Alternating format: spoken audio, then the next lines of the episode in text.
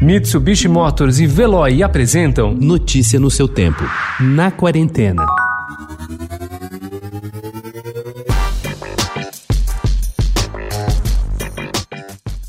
Jantar dentro de uma bolha transparente, alguns meses atrás, era uma cena pouco provável, coisa de um episódio dos Jetsons, talvez longe de ser um atrativo para um programa gastronômico. Com os cenários impostos pela pandemia, foi necessário repensar toda a estrutura de inúmeros eventos gastronômicos, sem deixar de lado a missão de entregar uma experiência divertida aos clientes. E o que não faltam são soluções criativas para que eles se mantenham vivos. As tais cabines transparentes, que já são comuns na Europa e nos Estados Unidos, são uma das muitas formas encontradas para isso. Depois de fazer sucesso em Belo Horizonte e no Rio de Janeiro, a cervejaria Stella Artois trouxe para São Paulo a Vila Estela. Adaptada aos tempos de distanciamento social, cada grupo fica protegido na sua bolha.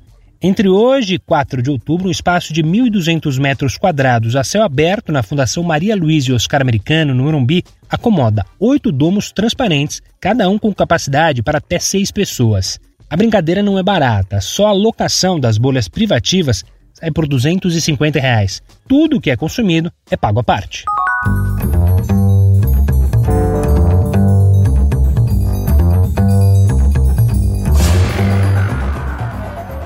Coco Chanel rima com tweed, vestido preto e com uma intensa e polêmica vida privada. Mas por trás das etiquetas conhecidas se esconde uma coleção de criações visionárias que mudaram a forma de vestir das mulheres, segundo uma retrospectiva inédita em Paris. Redescobrimos Coco Chanel. Foi uma surpresa perceber até que ponto não a conhecíamos, admite a espanhola Miren Arzaluz, diretora do Palácio Galieira, museu que exibirá a partir de quinta-feira, dia 1 a exposição Gabrielle Chanel Chanel, Manifesto da Moda.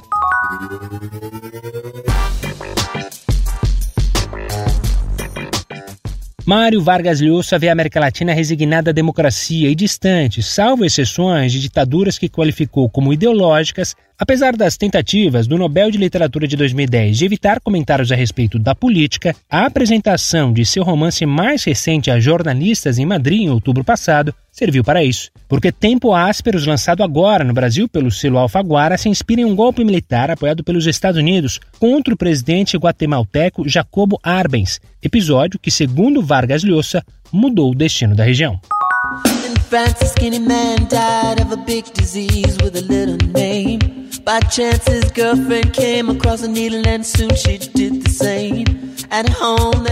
Sign of the Times, obra-prima de Prince de 1987, vai do realismo sombrio ao amor verdadeiro, passando pela fé inabalável, pela comunhão estática e por baladas e prazeres carnais. Começa com um funk esguio e minimalista da faixa título, cuja letra fala sobre AIDS, drogas e gangues, e atravessa R&B, jazz, rock, synth-pop, gospel e muito mais. A ambição do álbum se viu ampliada por seu humor, sua maestria casual, sua vontade de provocar e agradar, ignorando e transcendendo todos os limites. Agora, Sign of the Times foi relançado e vastamente expandido. A configuração Super Deluxe traz oito CDs e um DVD, aumentando o original remasterizado com seus singles e lados B, mais dois shows ao vivo de 1987. E o melhor de tudo, três CDs com material inédito do enorme arquivo de de Prince, conhecido como The Vault. Notícia no seu tempo. Oferecimento: Mitsubishi Motors e Veloy. Se precisar sair, vá de Veloy e passe direto por pedágios e estacionamentos. Aproveite as 12 mensalidades grátis. Peça agora em veloy.com.br